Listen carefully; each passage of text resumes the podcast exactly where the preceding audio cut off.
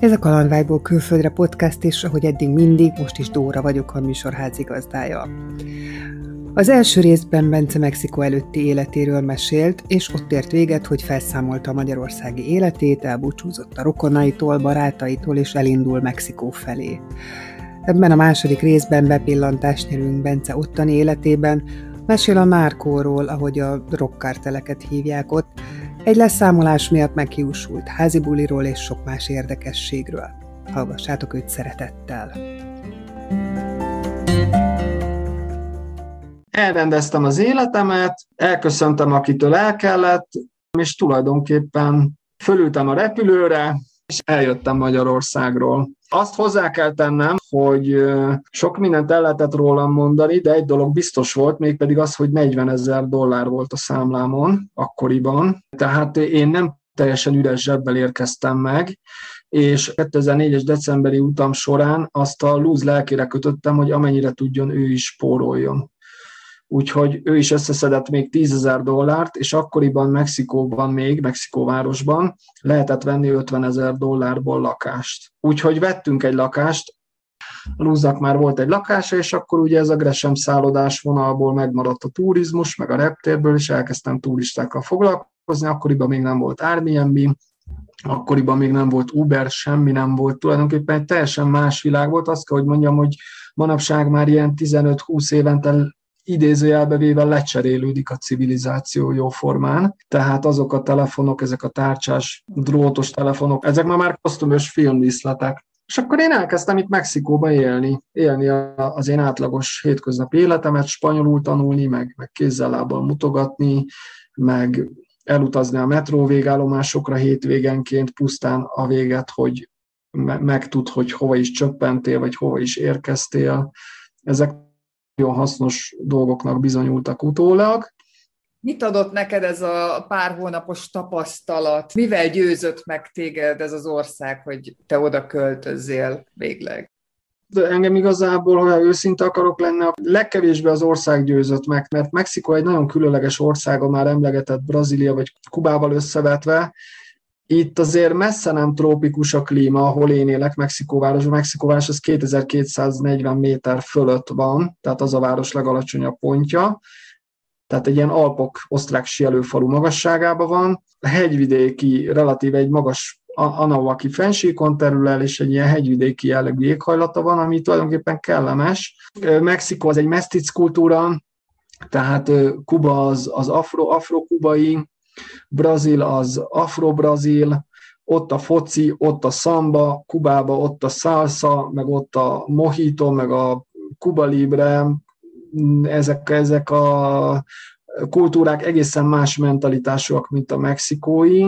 Úgyhogy engem igazából nem az ország győzött meg, hanem a kapcsolat, illetve, hogy én szökésbe voltam idézőjelbe véve, mind önmagam elől, tehát a múltam, a, a magánéleti múltam, a traumatikus gyermekkorom és egyéb problémák elől, illetve az akkor már erőteljesen azért, azért a törvény oldaláról is gyülekező viharfelhők, tehát engem inkább ezek a dolgok győztek meg. Tehát, tehát ha engem kérdezel, személy szerint én kilátástalannak ítéltem meg az otthoni életemet, mert nem tudtam magamnak olyan egzisztenciát biztosítani gimnáziumi végzettséggel, amit én elfogadhatónak gondoltam volna, ezért a keresetemet állandóan ilyen féllegális vagy illegális jellegű valutaváltói üzérkedéssel próbáltam kiegészíteni, emiatt engem állandóan elbocsátottak mindenféle munkahelyekről, meg örökösen ott lebegett a fejem fölött a Démoklész kardja, hogy mikor kerülök valódi összeütközésbe a törvényel tegyük föl.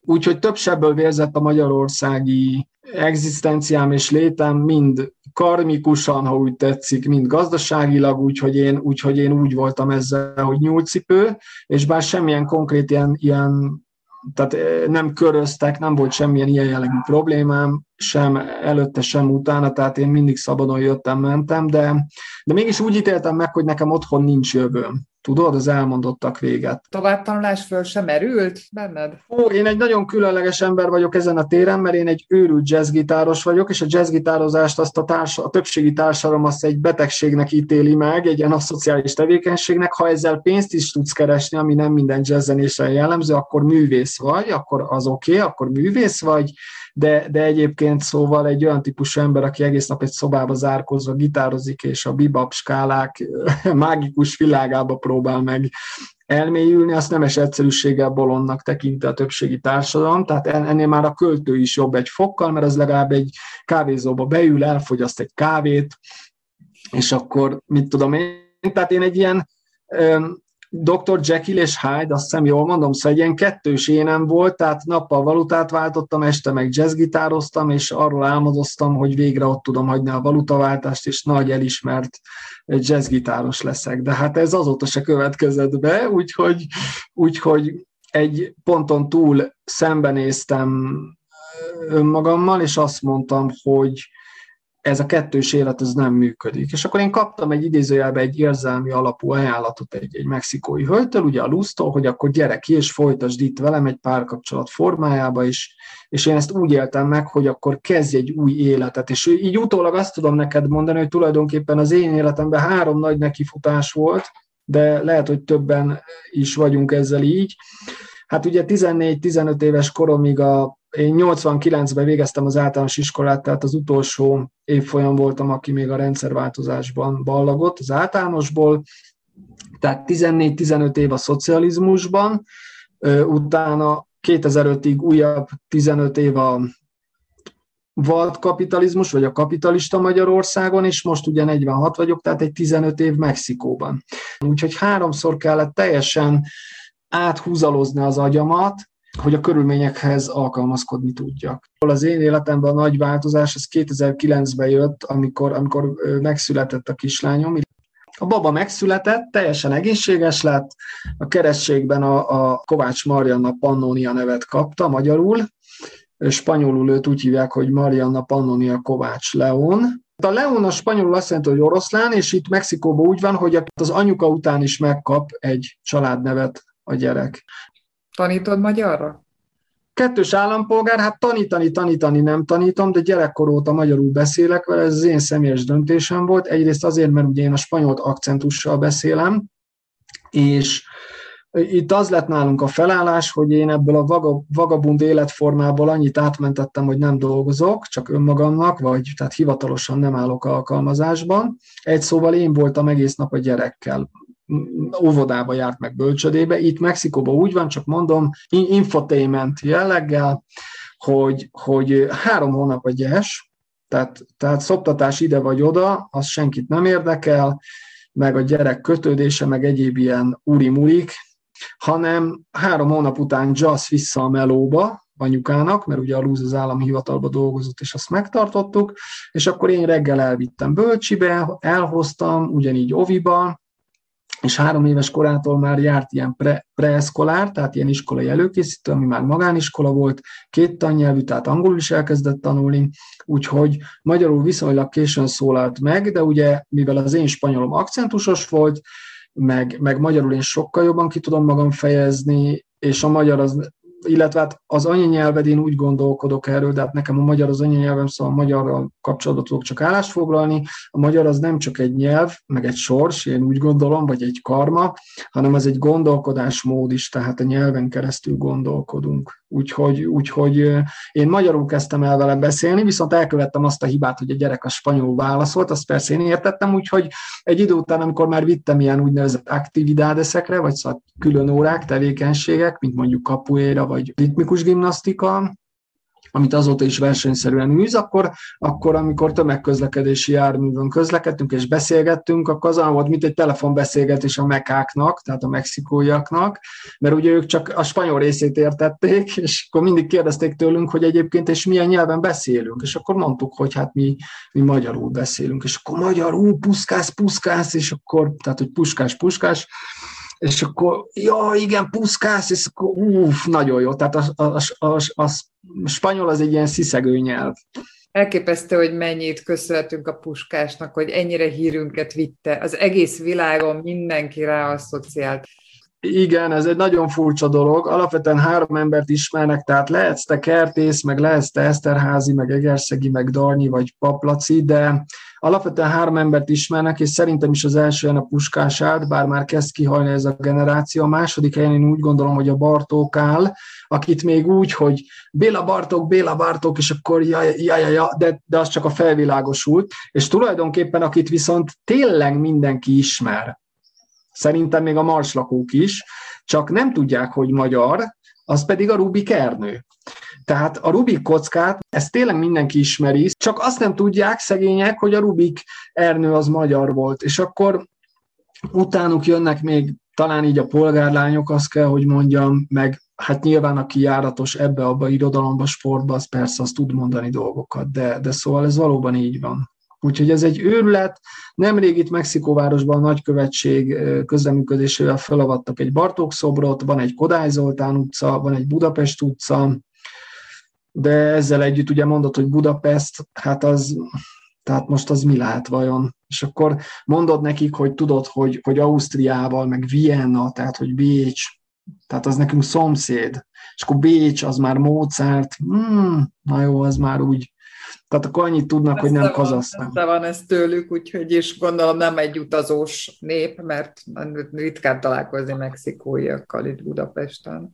Hát figyelj, egyébként utaznak, imádnak utazni, és egyébként Budapesten is rengeteg mexikói él most már, de főleg diákok, képzeld el, igen, mert elindult egy szerintem egyébként nagyon jó kezdeményezés, nagykövetség részéről is nyilván, ők állítják ki a vízumot, a konzuli osztály, és az Erasmuson meg rengetegen, tehát ha egyébként a Facebookra fölmész, akkor ott fogsz találni magyarországi mexikóiakat, és van legalább két-három csoportjuk Győrtől elkezdve, Győr, Debrecen, Budapest, nagyon sokan vannak. Te és mit csinálsz ott kint? Hát nézd, én azt csináltam, hogy, hogy rájöttem, hogy mit tudom én, kis nagy képviséggel értek a pénzhez, és, és ingatlanokat kezdtünk elvásárolgatni. Tehát én egy valóban, tehát én egy senki voltam, és úgy gondolom, hogy vagyok is társadalmi értelemben. Ezt úgy értem, hogy például nem vagyok hitelképes. Ez utólag rájöttem, hogy, hogy a mai világban ez szinte majdnem mindennél fontosabb, mert spórolni nem biztos, hogy tud mindenki, pláne gyerek mellett. Hogy mondjam neked, a feleségem állami alkalmazásba állt, és hitelképes volt. Tehát le tudod hívni hitel, hitel, hiteleket, és ha a hiteleket nem a Las Vegasba vagy különböző piramis játékokon forgatod meg azzal a felkiáltás, hogy majd tízszer annyit keresel, hanem beteszed őket a szerintem az egyik legbiztonságosabb befektetési formába az ingatlan befektetések. Tehát én ingatlan kis befektető vagyok, hogyha úgy vesszük. Amúgy meg egy ugyanolyan bolond jazzgitáros, mint volt, meg, meg a rossz pénz, meg a családban nem jut a mennykő, meg azért az úttörő, ahol tud segít. Tehát azért a jó szándékom megvan alapvetően, hogyha valaki amilyen az adjon Isten, olyan a fogadj Isten, hogyha valaki öregapának szólít, akkor én azt mondom, hogy szerencsét, hogy öregapádnak szólítottál, és igyekszem, amiben tudok segíteni, sokszor akár önzetlenül is, vagy ha nem, akkor megmondom, hogy nézd, figyelj, ebből te is jól fogsz járni, de kérek napi 100 dollárt. Én, én gond nélkül elkérek napi 100 dollárt, hogyha valakit tolmácsolással a saját autómmal viszek oda ide-oda ügyeket intézni, céget alapítani, stb. stb. Csak hát ebből ő is jól fog járni, és biztonságban van végig.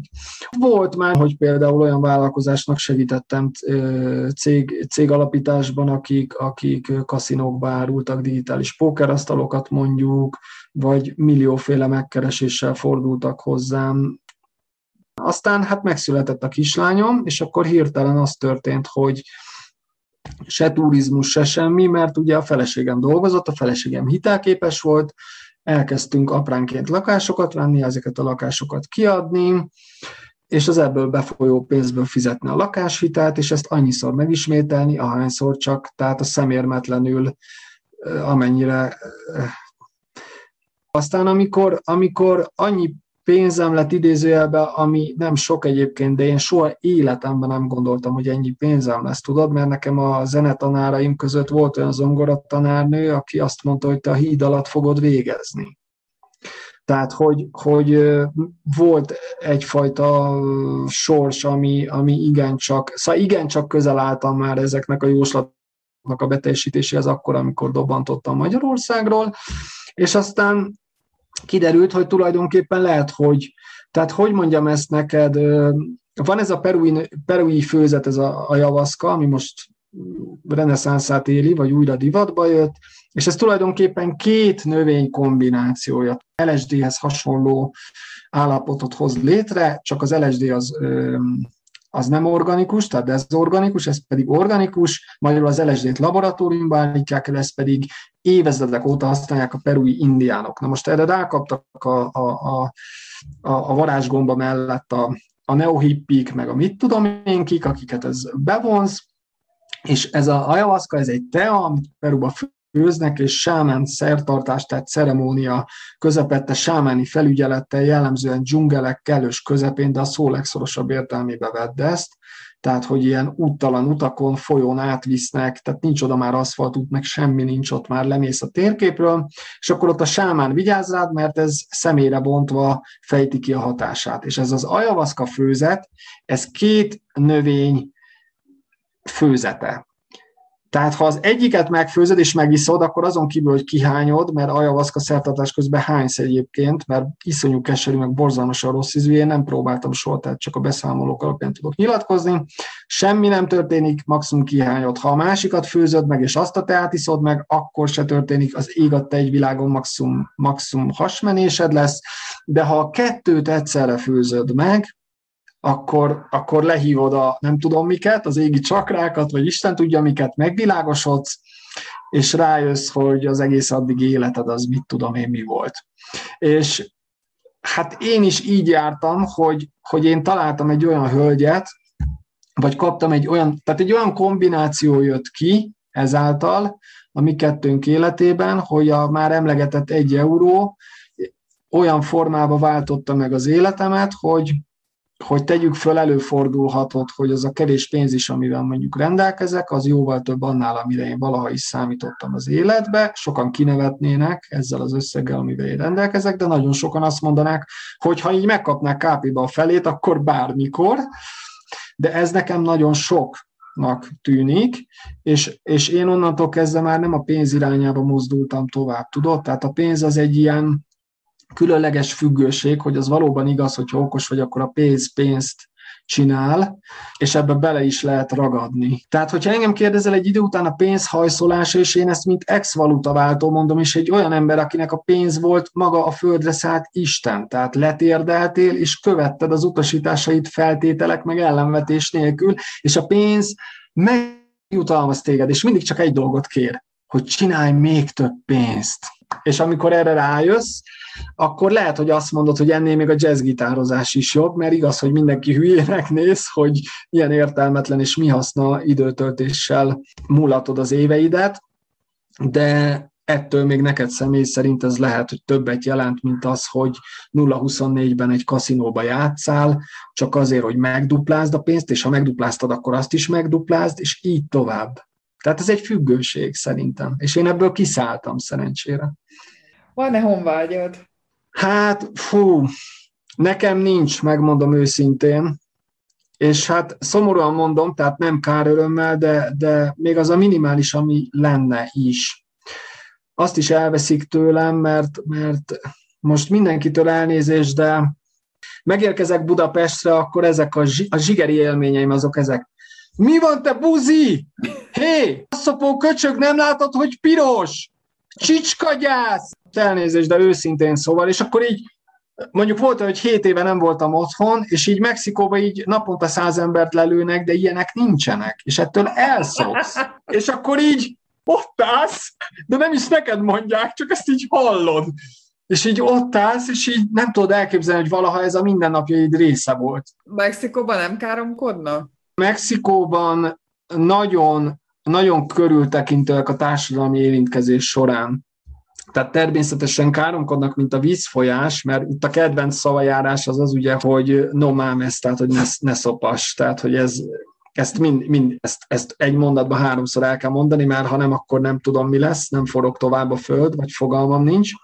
De ezek csak informális beszélgetésekben jelennek meg, tehát amikor baráti körbe vagy, amikor az utcán vagy, akkor megy ez a contodo respetto, tehát hogy tiszteletemmel, vagy, vagy engedje meg, hogy szóvá tegyem, de minden tiszteletem mellett ön egy köcsög. És akkor con todo respeto. De akkor nem üvöltöznek, ez azt jelenti? Hát nagyon, nagyon ritkán vannak ilyen verbális inzultusok, mert itt Mexikóban azért nem, nem lehet egyértelműen tudni százszerzékos biztonsággal, hogy kinél van fegyver, vagy kinél nincs. Mexikóban a fegyver az illegális, de Mexikó, ha engem kérdezel, az egy kvázi állam. Ez azt jelenti, hogy bár rendezett egy nyári olimpiát 68-ban, meg két futball VB-t 1970-ben, amit Pelével a brazilok nyertek meg, és 86-ban ugye, ami nekünk is az utolsó vb volt, amit az argentinok Maradónával nyertek meg. Tehát, hogy egy olyan országról beszélünk, ami két foci VB-t rendezett meg egy nyárit, van repülőtere, van útlevele, van nemzeti hadserege, csak azt nem tudná senki, hogy akkor mi lenne, ha egyik napról a másikra megszűnne a drogkereskedelem. Mert azt nem lehet pontosan tudni, hogy ebből mennyi pénz folyik be. És az ebből, mert ez mindig készpénzbe zajlik. Tehát, hogy jellemzően nem banki átutalásokba bonyolítják az üzletet, és ugyanakkor ez a pénz, a KP a KP-nak van egy olyan tulajdonsága, hogy ezt el kell költened, mert nem számlapénz, nem tudod berakni bankba, tehát magyarul vagy berakod a párnádba, a mai napig találnak elásott olajos hordókat tele 100 dolláros kötegekkel, vagy vannak olyan lakások, amiket a narkó, úgy hívják a drogkárteleket, hogy narkó, pusztán azért bérel ki, hogy fölszedje a parkettát, vagy a járólapokat, azt végig oda pénzt betegyen, és utána visszateszi a járólapokat, csak időközben akiket, akik ezt csinálták, azokat lelődözik, és senki nem is tudja. És valaki ártatlanul megveszi azt a házat, és elkezdi átalakítatni mondjuk, és akkor talál benne, mit tudom én, 200 millió dollárt. És akkor így nézel ki a fejedből, hogy mi van. Tehát, hogy, hogy én ezért mondom, hogy Mexikó egy kvázi állam, és nem lehet egyértelműen tudni, hogy kinél van fegyvert. Úgyhogy itt igazából nem nagyon kezdenek el ordibálni az emberek, mert, mert aztán lehet, hogy előránt valaki egy stukit. Ha már előrántotta, akkor már az is lehet, hogy elsüti. Ez már ilyen inzultust? Nézd, itt a mi utcánkban eddig, eddig hét embert lőttek le a mi utcánkba, és a közvetlen környezetemben, tehát ilyen három-négy utcányi területen szerintem már ilyen 30-50 fő környékén jár, ez a tipikus maffia leszámolás, tehát a jelenlétemben egyetlen egyszer sütöttek el fegyvert, ez egy rendőr volt, a Kenyírt utcán rálőtt egy zsebtolvajra, befutott egy sötét sikátorba, ahova nem lehetett belátni, és így a hár, hármat így utána pörkölt, de akár te is sétáltathattál volna ott kutyát, vagy valami, de itt ez nem, nem oszt, nem szoroz. Tehát ez volt, de, de volt egy konkrét élményem volt, azt nagyon röviden megpróbálom elmesélni. Tehát a kaszinó biznisz kapcsán lekerültem egy vidéki mexikói városkába tolmács pozícióba, és, és egy szállodá lobbyába igyekeztünk kihelyezni pókerautomatákat. Nagyon leegyszerűsítve összefoglalva a projektet, és akkor a szálloda tulajdonosával elkezdtünk tárgyalni, és a beszélgetés egy pontján megemlített, hogy a testvérét most hittelték le Kínában, és már addig is ilyen nagyon drogbárónak nézett ki, de akkor én így ilyen bencésen, meg a félig székelyvér előjött belőlem, és rákérdeztem, hogy de miért sittelték le szegényt, hát nem ízlett neki a rizs, és akkor mindenki elkezdett rögni, és, az, és a konnantól kezdve bevágottunk, és akkor azt mondták, hogy na jó, lesz üzlet, nem lesz üzlet, ezt még az Isten se tudja talán, de pénteken csinálok nektek egy, egy házi bulit a rancsomon, föl is vitt minket azon melegébe, ilyen úszómedence, meg minden, ott rágyújtott egy zöldre, és akkor mondta, hogy ő majd így, így úgy gondolta házi bulit, hogy így egy-két ilyen 15-18 éves lány itt azért megjelenne, és akkor lesz pia, lesznek csajok, meg, meg, meg ez, meg az, meg zöld, fehér, meg amit akarsz. Mondom, jó, jó, tehát én lefordítom, és lesz, ami lesz. Hát az lett, hogy elfogadtuk a meghívást, és hát pénteken nagyon vártuk a telefont, hogy most akkor végül is hányra kell menni, meg hogyan, mert itt jellemzően Mexikóba ugye ezt nem mondják meg előre, biztonsági okokból sem, meg egyéb más okokból. Nem jött a telefonhívás, úgyhogy fölhívtuk a kontakt, kontaktunkat, hogy, hogy mi van a, az emlegetett házi bulival, és mondta, hogy hát ő most két dolgot tanácsolna, hogy egyrészt minél előbb tegyük le a telefont, a második meg, hogy minél előbb hagyjuk el mi magyarok a várost. És akkor kérdeztem, hogy de miért? Hát eddig olyan jó volt a hangulat, meg mi se szeretjük a rist, meg, meg mit tudom én. És mondta, hogy hát, hát majd az interneten nézzük meg, hogy hány töltényhüvelyt találtak ott, ahol végezték a meghívónkat. Tehát aki a házi bulit szervezte volna. És akkor képzeld el, én meg is néztem, és több mint 60 töltényhüvely találtak, és képzeld el, mellette ült a felesége, a harmadik vagy negyedik, tudod, ezek ilyen jellemzően villámgyorsan nősülnek, meg villámgyorsan megszületnek a gyerekek, mert nem lehet tudni, hogy meddig élsz ebbe a szakmába, hogyha drogdíler vagy. És a feleségének semmi baja nem lett tehát így, mint most így a Zoomon látod, hogy így beszélgetünk, és engem mondjuk szitává lőnek, és te meg nyilván sokkos állapotban meg ilyen pszichiátriára kerülsz feltételezhetőleg, vagy szóval posztraumás stressz, meg szóval el is tudnék mesélni, de, de, de fizikálisan még csak az se, hogy egy megpattant lövedék eltalált téged.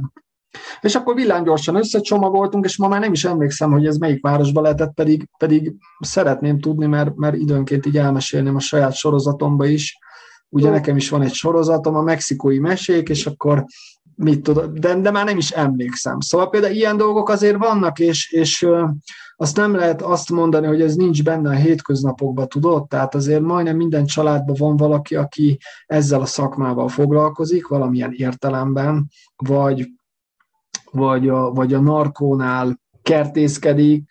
Egyszer hajnalban mentem át egy hídon, egy, egy felüljárón, ami nagyon közel van a lakásunkhoz, ahol akkoriban laktunk, és másnap reggel a feleségem azzal keltett, hogy, hogy egy hulla van négy részre darabolva föl kötözve erre a felüljáróra, és hogy le van zárva, és itt a házak teteje az lapos tető, úgy hívják, hogy aszotel, ott szoktak teregetni, meg mosni, és azonnal fölmentem, mert egy magas épületben laktunk, ráláttam a felüljáróra, és tudod, ott van ez a tipikus rendőrségi sárga szallag, meg ott állt négy-öt rendőrautó, villogva, nem szirénáztak, csak villogtak, és óriási készültség volt, és azonnal fölmentem az internetre, és, és, és megtudtam, hogy, hogy körülbelül 40 perc eltéréssel tehát én már átmentem a hídon, amikor megérkeztek, villámgyorsan ezeket földrótozzák oda, ezeket a testrészeket, fölrakják a kis tábláikat, hogy halál az árulókra, vagy mit tudom én, így jár, aki újat húz a színalóakárta, vagy épp, épp az aktuális valaki, tehát, hogy mivel ez nekem a mindennapos életemnek bizonyos értelemben valamilyen szinten a része, és igazából, hogyha te szembesülsz azzal, hogy ez akár veled is megtörténhet, bár ugye én masszívan, én soha életemben semmilyen drogot nem próbáltam ki, semmilyen formában a droggal nem álltam kapcsolatba, tehát semmint vevő, semmint eladó. Egy mondatban egy történet, volt itt kinn egy, sőt, van is kint egy magyar, fél, félig magyar lány, úgy hívják, hogy Kovács Aténa, azért lett Aténa a neve, mert akkor született, amikor Aténban volt az, az olimpia tehát 2004-ben született, most 17 éves, és nem tudom miért pontosan, de a fejükbe vették a szülei, hogy ebből a kislányból olimpikon úszónőt nevelnek. Tehát ha nem is olimpiai bajnokot, de hogy ki fog jutni az olimpiára. Apukája nagyon tehetős mexikói volt, kimondottan, tehát tényleg nagyon tehetős mexikói, ezért aztán egy nagyon fiatal magyar srácot, úgy hívták egyébként, hogy Török Alfred, aki frissen végezte a TF-et, ha jól tudom, kihozott ide, hogy a kislányát magánúszóként edze, mint a négy éves korától elkezdve, most nem tudom pontosan. A kislány minden létező mexikói, mert ugye Magyarországon nagyon erős az úszósport, ág, de Mexikóban ez kb. a sakkal egyenértékű, vagy nem tudom, tehát minden korosztályos rekordot ő tart, azokban a számokban, ahol elindult, Mexikóban, tehát az összes létező 11 év rekorddal tartja. Tehát ő a bajnok, országos bajnok, de rekorddal a kislány, és, és aztán elkezdett serdülni, perdülni a kislány, és ugye a latin pasikról is lehetne mesélni, és apuka rossz nyelvek szerint féltékeny lett teljesen alaptalanul, amennyire én tudom, teljesen alaptalan, tehát félértések ne legyenek, török Alfredra, az úszóedzőre, mert hát egy, egy edző és egy edzet között azért van egy kapcsolat, egy érzelmi kapcsolat is, lásd, hosszú Katinka és férje, hol kiállja ezt a próbát az edz, edzés, hol nem, hol a párkapcsolat az erősebb, hol stb. Állítólag ugye ebből lett egy konfliktus, mert apuka féltékeny volt a kislányra, hogy én vagyok az apuka, én vagyok a, az első az életedben, és nem bírta elviselni, hogy érzelmileg egy másik férfihoz is valamilyen értelemben kötődik, nyilván, hiszen csak úgy tudsz együttműködni az edződdel, úgyhogy, ez, úgyhogy ebből konfliktusok lettek, és, és az Alfrednak mennie kellett, de de ahogy ment, úgy útközben összejött egy ö, úszó válogatott, mexikói úszó válogatott lányjal. Tehát egy olyan lányjal, aki benne volt a mexikói úszó válogatottban.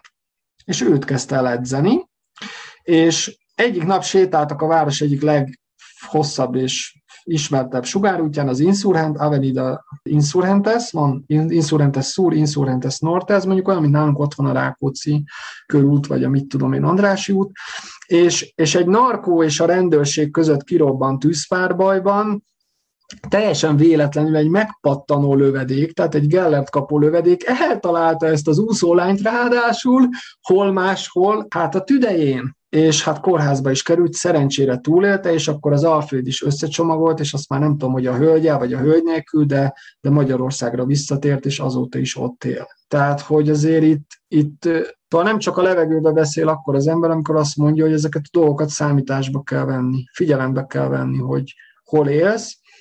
De nekem volt egy olyan esetem, hogy a ház mögött, ahol akkoriban laktunk, a már emlegetett épület, ilyen illegális szemétlerakók, de nem kell nagy dolgokra gondolni, inkább csak arra, hogy elment ott egy autó, és kidobta a, a zacskót, a szemetes zacskóját egész egyszerűen az, az ablakból menet közben, és azzal lendülettel ment is tovább. És a szomszéd azt mondja, egyik nap engem lehívott, mert tudta rólam, hogy én ilyen tehát bolond vagyok, vagy nem tudom, nem ijedek meg a saját árnyékomtól, és megkért, hogy menjek oda, és szedjem össze a szemetes zacskókat, mert hogy ő nem mer oda menni, mert attól fél, fél, hogy egy levágott fej van benne. Mert egyébként, ha már így belekezdtünk a mesélésbe, hát most már ne haragudj, de az utolsó történetem, hogy az egyetlen magyar ö, lány, illetve magyar személy, aki Két magyar ember volt, aki erőszakos, akiről én tudok, hogy erőszakos úton ért véget az élete, de az egyik abból öngyilkos lett. Őt most hagyjuk, ő egy férfi volt.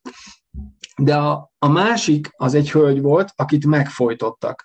Megfojtottak, és vélhetőleg, vagy valószínűleg szexuális aktus közben egyébként megfojtották, tehát erőszakos halált halt, és mesztelenül becsavarva egy pokrócba, egész egyszerűen kidobták egy elhagyatott autópálya melletti ilyen susnyákosba. Mint valami szemetet kidobták, és ugye, tehát hogy nem, nem azért küldött oda engem a szomszédasszony, hogy hát ha egy levágott fej van, és akkor mert, mert bolond volt, hanem azért, mert ezeket így szokták csinálni, hogy mondjuk hopp, jé egy, jé egy hulla, meg jé egy fej, meg, meg jé egy-két testrész, stb. Úgyhogy nem olyan egyszerű az élet itt kín ebből a szempontból. Zárásképpen valamilyen kellemes vagy vicces sztorit meg tudsz osztani 2007-ben Mexikóvárosban rendezték meg a, a sakk világbajnokságot. És én fél mondatban említettem, hogy én is versenyszerűen sakkoztam fiatal koromban, úgyhogy, úgyhogy Léko Péter delegálta magát erre, tehát, tehát kivívta a jogot, hogy részt vessen a sakkvilágbajnokságon, és én, mint igaz magyar, ugye, hát ragaszkodtam hozzá, hogy keressük fölött a szállodába, és, és mit tudom én, kérjünk tőle dedikációt, vagy valamit. És képzeld el, egyik nap a szállodába ki is szúrtuk, egyébként az étteremben étkezett a stábjával, és egy pincét oda küldtem, és szóba állt velem, és fölállt az asztaltól, és, és elbeszélgettünk. És ennek kapcsán, amikor lezárult a SAK VB, akkor, akkor kiderült, hogy lesz egy hivatalos dedikálás, amire el lehet menni, és az újdonsült sakkvilágbajnok dedikálja a te saktábládat, vagy sakkórádat, vagy, vagy baseball sapkádat, vagy amit akarsz. És hát úgy voltam, hogy menjünk el, mert, mert, mert jó rendben van, akkor ez milyen kellemes emlék lesz. És hát megállunk a sorba, a hatalmas sor az épület előtt, Centro Historico, Mexikó történelmi belvárosa, és megérkezik egy nagy fekete limuzin, kiszáll egy rendkívül elegáns úriember, hajlonga a sofőr, mit tudom én, bemegy szó nélkül az épületbe a sor mellett nyíl egyenesen, hajlonganak az ajtónyitók, mindenki eltűnik, fekete limuzin elhajt. Hm. Várunk, megint megérkezik egy fekete limuzin, és szóró-szóra ugyanez. Kiszáll egy kifogástalan megjelenésű úriember, mindenki hajlong, belép az ajtón, eltűnik. Limuzin el. Hát mondom, itt ez mi, mi lehet itt? Nem is tudtam, hogy ez a sakk, ez ilyen, ez ilyen komoly dolog.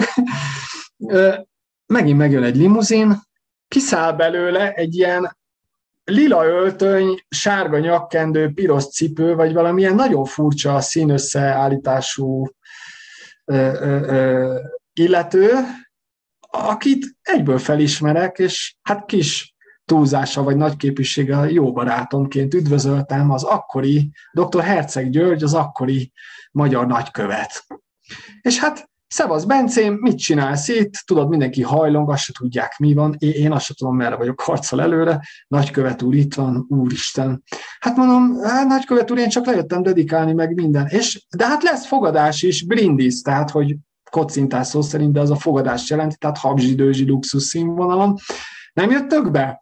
Mert lúzzal voltam ugye párommal. És hát, hát nagykövet úr, hát mi nem kaptunk meghívót, meg á, ne foglalkozz el, mert azt mondjuk, hogy te vagy a fiam, ő meg a mennyasszonyod.